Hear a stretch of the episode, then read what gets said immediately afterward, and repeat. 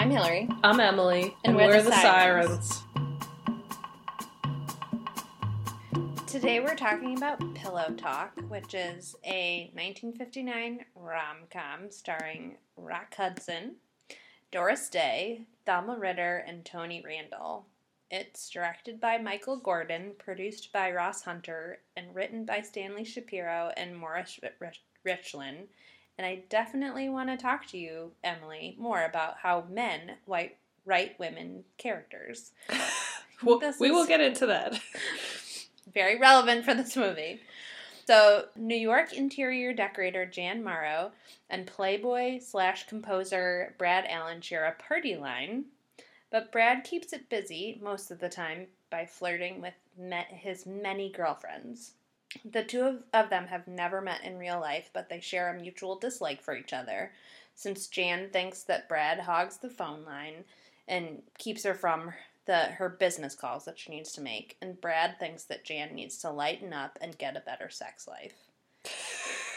Jan, Jan, meanwhile, is being wooed by one of her clients, a very rich man named Jonathan Forbes, who uh, coincidentally is Brad's best friend.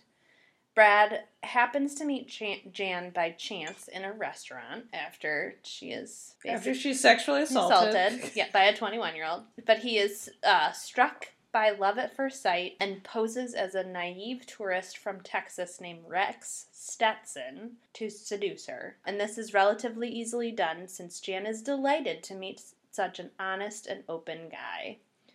Jonathan, meanwhile, is jealous and hires a private eye to find out who his competition is. And when she discovers the truth, Jan is furious. Pillow talk ensues? I don't know. Oh my gosh. Just hearing that plot recounted is is difficult. Like as I'm as I'm sitting here listening to it, I'm like mostly I was focused on like how terrible Brad's behavior was. But like Jonathan hired a private investigator because this girl who rejected him was dating someone new. I, uh, oh, yes. Like all of the men, with the exception of the obstetrician, I would say, are close minded, like bananas people. wow. Okay, so we have a lot to talk about for this. Do you, do you have any trivia? Yes, I do. I have a few pieces of trivia. So, Rock Hudson apparently turned down the movie three times because he believed the script to be too risque. Oh. was apparently his first comedy that he was in, which one of the reasons why he turned it down was because it like messed with his like masculine image. It's also the film for which Doris Day earned her only Oscar nomination, so there's that. It was the first of three movies to showcase Doris Day, Rock Hudson, and Tony Randall all together. The other two movies were Lover Come Back, which was made in 1964, and Send Me No Flowers, which was made in 19. Oh, I'm sorry, Lover Come Back was made in 1961, and Send Me No Flowers was made in 1964. In the diner scene, when Jonathan slaps Jan because she's crying, there's a truck driver who punches him in the jaw. And Mhm. there was, they apparently like practiced that a lot. And Tony Randall was, you know, worried that the actor playing the truck driver would actually punch him in the jaw. And there was, in fact, one take where, you know, he hauled off and misjudged the um, distance and, and did actually strike him and knock him unconscious. Is that why the take they actually took looked so fake? Probably. It looked like his fist was nowhere near his face, and you just heard a loud, like, sound effect whack. Yeah. hmm Yeah, that could be why. So at one point in the movie, Doris Day says that Rock Hudson's character is six foot six inches tall. He was really only six foot four, but apparently adding to his height was like a trick they did to make the shorter actors uh, in the movie, Tony Randall and Nick Adams, who plays the 21 year old. It was to make them seem taller.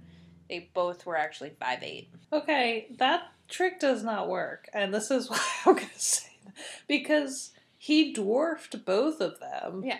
Was Like, them saying he was six six just made me think, wow, those guys are like, tiny. yeah. So, okay, that did not work for me. Although he was believable to me as six six, I believed that. I mean, like you could have said, "Oh, he's seven eight or whatever." I mean, like I don't know. Like he's on film. You don't know how tall he is. No, you just knew that he was tall, and Yeah. that's it. Um, and then the last piece of trivia I have is that one of the first scenes shot was actually one of the last scenes in the movie when Rock Hudson drags Doris Day out of bed and carries her st- through the streets of New York to his apartment in her pajamas and her bedclothes. And apparently they had to do this take many, many times, and Rock Hudson's arms were tired. So they made a kind of a sling to hold her in so that it would evenly distribute her weight across his shoulders so that he wasn't struggling to carry her. Jeez, I can't imagine. Well, I guess if you did that take a large number of times, it wouldn't matter who you were carrying; you would get tired. Yeah. 98 pounds is a lot. I don't know if that's how much he weighed, but. um, so, yeah. So that's all I have to say about the trivia of this movie, of this trivial mu- movie. Um, uh, who did you bio? I bioed Rock Hudson. This is our first Rock Hudson movie, surprisingly. And honestly, I have not seen him in that much, but I did think he was good in this. So, Rock Hudson was born Roy Harold Scherer Jr. in 1925 in Winnetka, Illinois. Oh, yeah. Uh, during the Great Depression, his father lost his job and abandoned the family. And his parents divorced when he was four years old. And a few years later, his mother married Wallace Fitzgerald, whom young Roy despised. And his stepfather adopted him, and he was forced to change his name to Roy Fitzgerald. As a teenager, he worked as an usher in a movie theater and developed an interest in acting from that gig. And he tried out for the school plays, but always failed because he couldn't remember his lines, which was apparently a problem that continued through his early acting career. Huh. Um, he graduated from high school in 1943 and the following year enlisted in the U.S. Navy during World War II. And when he returned from the war, he moved to Los Angeles to live with his biological father and pursue acting. Initially, he worked odd jobs, including as a truck driver. He applied to the University of Southern California's dramatics program but was rejected because his grades weren't good enough. And he sent talent scout Henry Willson a picture of himself in 1947, and Willson took him on as a client and changed his name. Apparently, he admitted later in life that he hated that his new name. I guess that was a theme of his life. He hated his name and did not have control over it. yeah. Um, it was coined by combining the Rock of Gibraltar and the Hudson River. Okay. So, just random.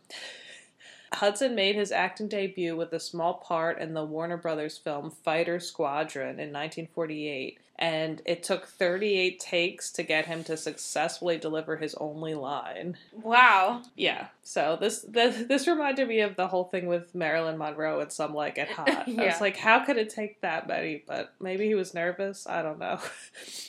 Despite that, in 1949, he was signed to a long term contract by Universal International, who gave him acting coaching and promoted him for his good looks. Uh, he ended up becoming one of the most popular movie stars of his time, and his screen career spanned four decades. He was a prominent heartthrob of the golden age of Hollywood and achieved stardom with his role in Magnificent Obsession in 1954, followed by All That Heaven Allows in 1955, which is one I've actually been wanting to watch. Yeah. Um, and Giant in 1956, for which he received a nomination for the Academy Award for Best Actor. Uh, he also found continued success with a string of romantic comedies co starring Doris Day, including this movie Pillow Talk in 1959, Lover Come Back in 1961, and Send Me No Flowers in 64. During the late 1960s, his films included Seconds, Tobruk, and Ice Station Zebra. As he got older, he was unhappy with the film scripts he was offered, so he turned to television and then was successful there, starring in the popular mystery series McMillan and Wife from 1971 to 77. And his last role was as a guest star on the fifth season of the primetime ABC soap opera Dynasty, which he was working up until pretty close to his death in that role. Um, in his personal life, it was an open secret in Hollywood that Hudson was gay, but his publicist kept it out of the press. And I read that the story is that he even like leaked information about other clients to prevent stories from appearing about Hudson. Wow. Yeah. In 1955, Hudson married his agent's secretary, Phyllis Gates, and they stayed together for three years before divorcing. After that, he never remarried. He was linked romantically with the novelist Armistead Maupin, his publicist Tom Clark, and the actor Marc Christian, among others. Unknown to the public, Hudson was diagnosed with HIV on June 5, 1984 just three years after the emergence of the first cluster of symptomatic patients in the US, and only one year after the initial identification by scientists of the HIV virus. He became very ill, and on July 25, 1985, his French publicist confirmed that Hudson did, in fact, have AIDS. Mm. He was among the first mainstream celebrities to have been diagnosed with the disease and when he went public, it drew attention to the epidemic and gave it a face and helped raise millions to research a cure. Hudson said in a telegram for a fundraiser he was too sick to attend I'm not happy that I'm sick. I'm not happy that I have AIDS, but if that is helping others, I can at least know that my own misfortune has had some positive worth. Hmm. At 9 a.m. on the morning of October 2nd, 1985, he died in his sleep from AIDS related complications at his home in Beverly Crest at age 59. Wow. Yeah. I didn't realize he was that young. I know, and he he kept working too as long as he could. But um, I also read that he had, he appeared in promotion for Doris Day's one of her new TV shows, Oh yeah. hmm like just as like a favor, and Uh-huh. he appeared so gaunt and Mhm. sick that it became like a national news story. And this was before he went public. That Yeah. he had the illness. I actually I forget why I, I came across that story recently too, but I looked it up to and looked to see what he looked like, and he was totally unrecognizable to me. He didn't look like Rock Hudson at all. Yeah, and they said that he was fairly incoherent too, and they just had to like play music over footage of them kind of walking around. Oh wow. That's so sad. It sounds like Yeah. a sad. I mean, he was very successful in his career, but like his personal life seemed pretty tragic. Yeah. Yeah, it was after watching this movie, and then like it's such a stark contrast to this bio that I was like, ugh. It definitely made me think about some of the stuff in the movie in a different way. You mean like the line where Rock Hudson, um, Brad Allen is trying to convince Jan that perhaps Rex Stetson isn't just being polite; he might be gay. Yeah. line? Oh, that was awful. yeah, that was terrible. And then, yeah, he said something earlier too about like if he's not making a move on you, he, you know, basically implying he's probably gay. Yeah. So great, great message. Such a great message. Um, well, let's talk broad strokes. What what did you think? Um, is this your first time seeing this? Is this your first time seeing a Doris Day Rock Hudson? I think that I probably had seen this movie before, but I didn't have any memory of it. And what I remembered most was the like split screen thing that happened Yeah. multiple times in this movie, which I think is one of the things that this movie is made for that or is known for that that technology of like splitting the screen. Which I guess is adorable. there were multiple times in this movie where I was like, like not only does this movie not pass the Bechdel test, but like, uh, like it does such a terrible portrayal of women. And, like, it's an inverse. Yeah. the Bechdel test. yeah, and that like I don't know, like there, like you know, the scenes where like you know Jan would like you know with the twenty one year old, she you know, was at a party for one of her clients, and her the client's son comes in and he's identified as being a twenty one year old like Harvard student or something, you know, and Doris Day is 37. I looked her up. She was 37 when she made this movie. You know, so they like get in the car to drive home and this 21 year old like pulls off on the side of the road and like assaults her and no matter how many times she says no, he like doesn't back off and is like calling her like basically seven different versions of like frigid and you know and then you know she finally is like well you know I'll go have a drink with you and he like backs off and like drives you know to this party which is where not party uh restaurant where Brad runs into her I don't know just like watching that scene I was like nothing about this is funny like Yeah, it was played for laughs, and it was it was upsetting. Yeah, and there were a number of scenes like that in this movie where I was like, "This isn't funny. This is wrong." Yeah, I mean, it wasn't like he made a pass at her and she was just like, no. It was like he was physically overpowering her for an extended period of time. She kept saying, like, no, get off of me, no, get off of me. I don't, uh, yeah. And I kept thinking, like, this kid is a Harvard student. Like, she's older than him and, Yeah. like, And- has some, some probably, like, confidence in saying no. But I was like, what is he doing at Harvard to, like, the other students? Like, oh, God. Yeah. It was, it, it actually made me think a lot of Brett Kavanaugh being like, I like beer. So what?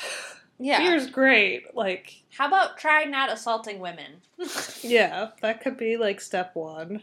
yeah.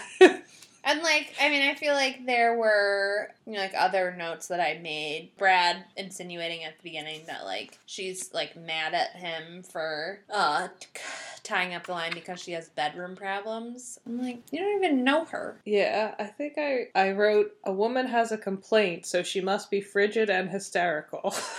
That is like that's this movie in a nutshell. Um, but the thing is, like, the movie basically, the viewpoint of the movie, as far as I could tell, is that basically he was right in that assumption. You know what I mean? Like, Yeah. she, you know, she did, like, basically turn to mush when she fell in love with a guy and then, like, no longer had an issue with him or anything. It was kind of. Yeah, she needed like a romantic distraction. Like her work wasn't enough of a distraction. For me, the one saving, not grace, but like one good thing about this movie was when Brad decides that he's like, he's gonna try and get on her, like at the end, he's gonna get on her good side by like, like talking to her maid, which I spent three quarters of this movie wondering who Alma was, because she apparently comes every day hungover. That's what I thought too. I was like, Jan lives alone and is out most of the day. Why does she need a maid who comes every day? yeah. I don't understand. I don't understand that she comes hungover every day, and to the point that she like automatically like gets like tomato juice out for her. But I love that hi- like Brad's big plan is that he's gonna like like get her drunk and get her tipsy and like you know try and get her on the good side, and then instead Alma drinks him under the table. And it's like gotta get up pretty early in the morning to uh, outdrink Alma. yeah, I think so. I should probably just say I, I did not hate this movie. I found redeeming things about it. It was just, I think, I mean, also same time period as The Apartment. I just think this is definitely one of the absolute most sexist movies we've watched for the Yeah. podcast. Like, hands down. So that part was extremely grating, but there were a lot of good things about it too. Like, I liked the split screen technology. Mhm. I thought the pacing of the movie was really good. Like, it moved along quickly and Yeah. kind of had, like, yeah. a fun tone that like n- it never dragged and um doris day is great and everything i just really like her Yeah. um and also the costumes were great and the sets were great Yeah. When I at, at, some point in this movie, I started paying attention to the costumes because I was like, Emily is gonna be all over this. She's gonna love all these outfits, especially that Doris Day is wearing. She's oh yeah that like cream colored sweater dress and the Yeah. red velvet and Mhm. yeah and the costume designer got pretty high billing in the credits i don't know if you oh, I didn't notice notice that. that, no. but they gave like a special like feature to her so it must have been like a well-known person yeah, Um, and I did think they had good chemistry too. yeah, they did. The other thing I like, I did like about this movie was the whole trope of being able to hear the thoughts periodically. They like would show what she was thinking and what he was thinking. Yeah. And I thought that was really effectively done, so you could see, and it, I think it helped like move the plot along, so you like the audience automatically saw that like there's different levels of things going on here. Well, did you find it hard to believe? Like you, so when you were giving the synopsis, you said he was supposed to just like fall in love with her. Yeah. And when I was watching it, that that wasn't really apparent to me. I just thought, like, basically in that scene, he kind of zooms in on her butt and is like, "Oh, I have to get with this lady now that I know she's hot." Like to me, I lo- I was like, oh, he realized that this woman wasn't just some like frigid lady, you know, on the other end of the phone. She was like dropped it gorgeous, and so he like needed to get with her. Yeah, so so uh, like his position through all of this, I thought was like completely indefensible. Like he lied about who he was for an extended period of time for basically their entire relationship. And even if he could say, "Oh, I was just doing that cuz you wouldn't give me a chance if you knew who I was," he was Yeah. simultaneously messing with her over the phone just to be mean. Well, was he doing it just to be mean, or was he trying, like, doing it to sort of, like, help his own case? I couldn't decide whether it was he would be, like, saying the things that he was saying as Brad to mess with her, or whether she, he was saying it to, like, sort of, because he knew that he could give her, like, an impression to, like, you know, like, make her doubt Rex's intentions, and then swoop in and, like, prove that he was like a nice guy and wasn't just out to like make love to her, you know. But they were the same person. no, I know. Like I'm not saying it's logical, but he he was like using the fact that like he he knew that he was two different pe- he was the same person to be like plant the seed in in her mind that like oh he's only gonna invite her up to his apartment or whatever to like put the moves on her and then like here you know and so she's like distrustful of you know rex. And then like you know it turns out rex like just is getting his coat. He's not trying to put the moves on her. And then her response is like oh he's so honest and naive and sweet he's not trying to sexually assault me like the 21 year old um Yeah, because everyone should get a gold star for just not for not sexually assaulting. Well, all, his character of Rex didn't even make sense to me because I'm like, all right, you're supposed to be this like rancher from the boonies who somehow like dresses fabulously and knows how to dance at these like cocktail bars, but knows nothing about anything and is like, look at all these tall buildings and like that that part did not make sense to me. No, I mean it totally makes. Yeah, and then suddenly he was like, "Oh, I have to leave and go like go out to this you know house in Connecticut," which like is the theme of our podcasts this season. Like having a house in Connecticut is that? I think it is. I think that's been the past what, like three or four Yes. movies we've covered. Yeah, and she's just like, okay, I'll go with you. But the whole basis of her relationship with him was supposed to be this person he was playing.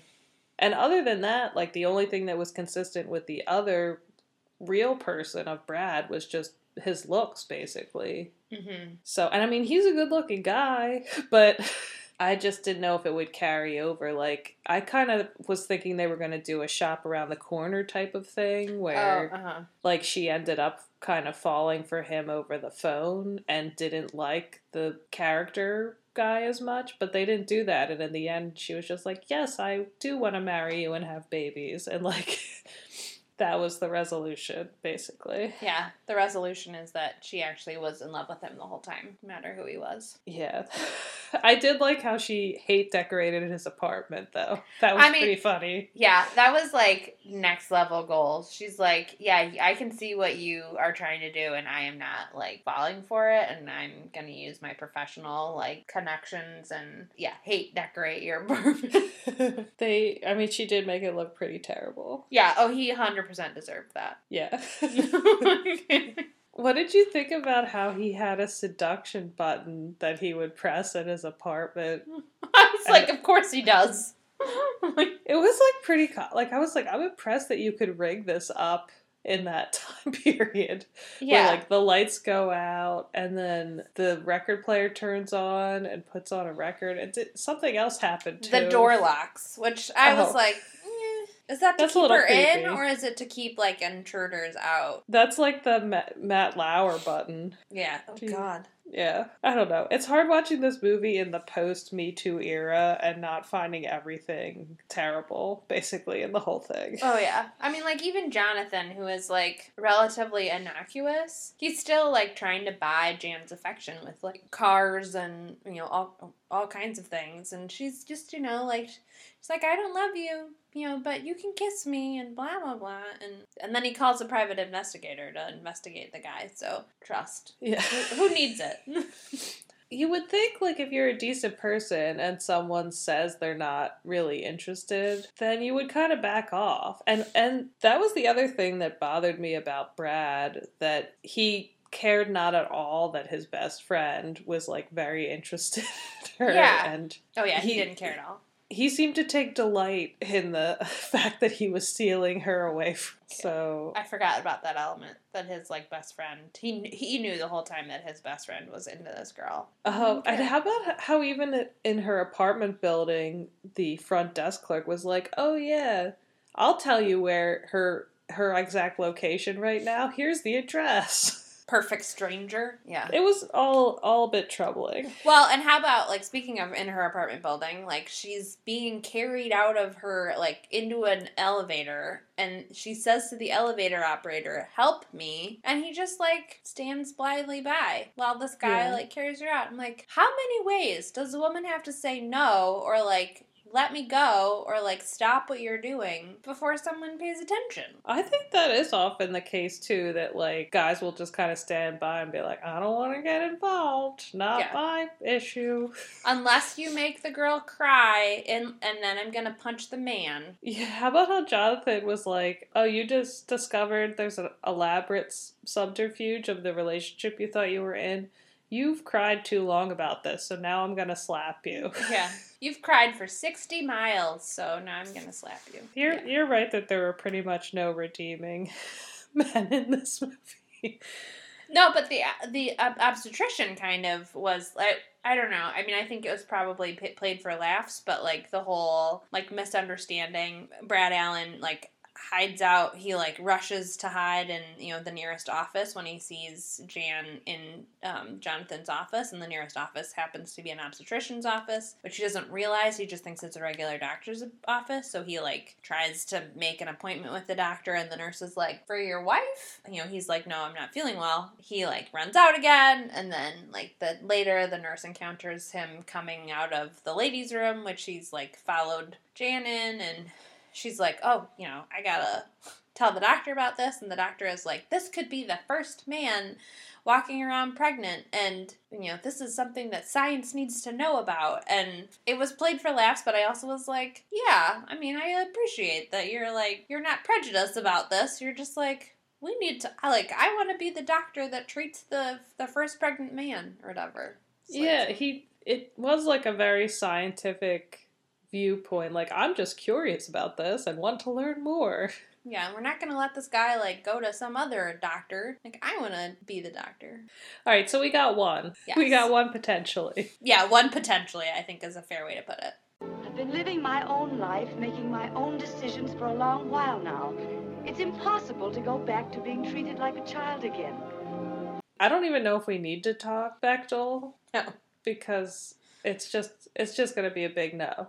I mean, there. I mean, she does talk to, um, you know, like the secretary in her office and Alma, but I don't think that they like. There's like the conversation with the the secretary is mostly like, "Hey, buy these awful things." Yeah. Like it's about a man. The conversations with Alma are kind of all about Brad too, right? Yeah, like even when she tries to talk about her work, Alma's like, "You need more in your life. You need a man." Don't we all? so yeah, I mean, this would be this. This is like I would say like negative five hundred for Yeah. Bechdel. Is this the least feminist movie we've seen? I don't know, but it's up there. Oh yeah, it's it. It feels like every time we watch movies from this particular Mhm. era, it's the same. Totally. So, Yes. We all want to help one another. Human beings are like that. We want to live by each other's happiness, not by each other's misery. Well, what about social justice? I don't know. It also seems like it doesn't have a lot happening in terms of social justice. No, I was even trying to think about could there be something with the phone lines? Like, there's not enough phone lines to go around. Well, didn't But- they say at the beginning, like she, like she, if she had an emergency, she could get a a private line, and like Yeah. one example of an emergency was if she were to get pregnant, and she was like, "Well, I'm not married." Yeah, I mean, I wonder. Like, I don't have a good sense of like who had a party line when and who had a private line, and if there was like uh, like class distinction. Yeah, and and having a, a small business that you need to run, that's not an emergency. But if you were pregnant, Yeah, that, that, That's a good point. Pregnancy is an emergency. Small businesses not.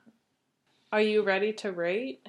I have one question for you before we, we rate. Okay. So you know, like a lot of but not a lot, but like I you know, I feel like an affair to remember got updated and you know, there's other movies that they've remade over time. Do you think it would be possible for them to remake them Hollywood to remake this movie in 2021? Like if they were to do that, how would they do like how would they 21st century vie the whole party line thing? Oh. Or is it a um, movie that like could not like they it couldn't exist in any form? Well, it is such a weird thing. Like I even noticed when I was doing research about the movie that they had to keep explaining for modern audiences what a party line is. Like I had never heard of that before. yeah. The only thing the first thing that came to my mind is like what if you accidentally like had the same cell phone number or something Oh, and uh-huh. people were contacting you, but I don't know exactly how they would do that. I mean, I don't think they could make it with the exact same premise as this. Yeah, no. For sure.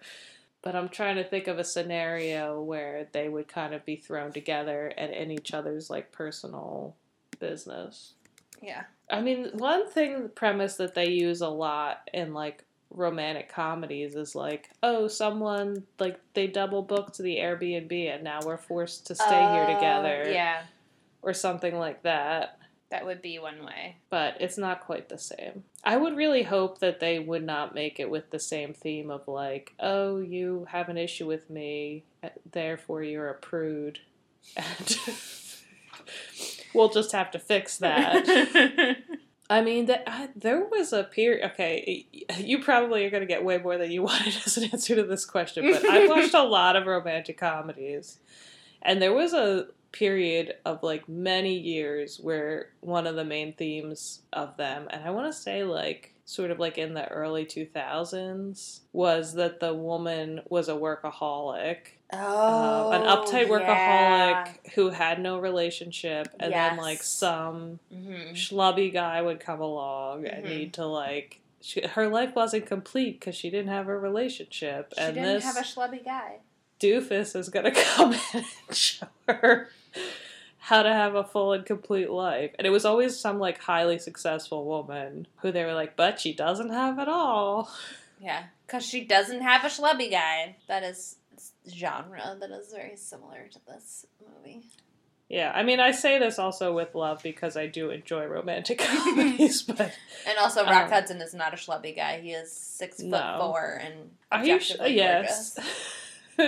he actually one of the things I thought worked really well for this movie with the party line is that he has a very sexy voice. And I just thought, like, if they had gone that direction more of her kind of like falling for him on the phone, Mhm. that it that could have worked really well with just his voice. But they didn't really do that. How about this is also totally a tangent, but how about you know this idea that Doris Day's character is a good singer, but apparently can't read music well enough to like actually play the song? Because like she, you know, the way that she discovers who he is is that she's like heard him like sing the same song to multiple girls. And like he happens to have the sheet music when they go to this house in Connecticut, and she picks it up and is like, "Oh, I wonder what this is," and like picks it out like a, you know with one finger um, on the piano, and I'm like, f- ten minutes ago you were like sight read- reading some music that the like the restaurant lounge singer like handed to you, and now you're telling me ten minutes, like ten minutes later and you can't. You, you can't play p- uh, the piano two handed. Like, why is this taking so long? Yeah, that's a very good point. That she that is inconsistent. I thought that too. I was like, she bangs out three notes on this piano, and suddenly, like, the whole thing is revealed to her, and Yeah, but she doesn't. She like she bangs it out. She doesn't like sit down like two handed and play it and be like, "Oh, I have heard this before." I think that it's just like any movie Doris Days, and they're like, we have to find an excuse for her to sing. Whether it makes any logical sense at all. Yeah. That's true. I will say that was like one of my favorite scenes in the whole movie where they were at that cocktail bar and the band is singing and then she sings and then the singer of the band is like in on the fact that he's lying and she starts singing the song about how he's a The liar. Yes, I know. that actually, I looked that singer up. Her name is Perry Blackwell, and she is still alive. And She was great. yeah, I was like, more of her, please. I want a That's movie that's based on her. Me too. Yeah, that let's get a separate movie that's just her and her somehow singing friendship with Doris Day. Yeah. None of this is social justice related. no, it's not. But all worthwhile. Yeah. I- I think a lot of what actually attracted me to this movie was more like how stylish everything was.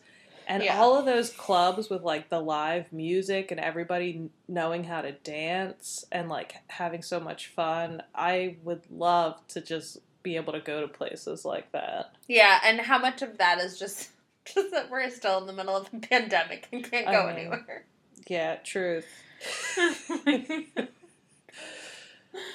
It's true. But still, even if we weren't, I would still want to go to like some nice, like fancy cocktail bar where like amazing musicians play and we all get to dance. yeah, that's true. Uh, Hillary, I think I'm going to go first on the rating because this is going to be questionable and I'm working up my courage.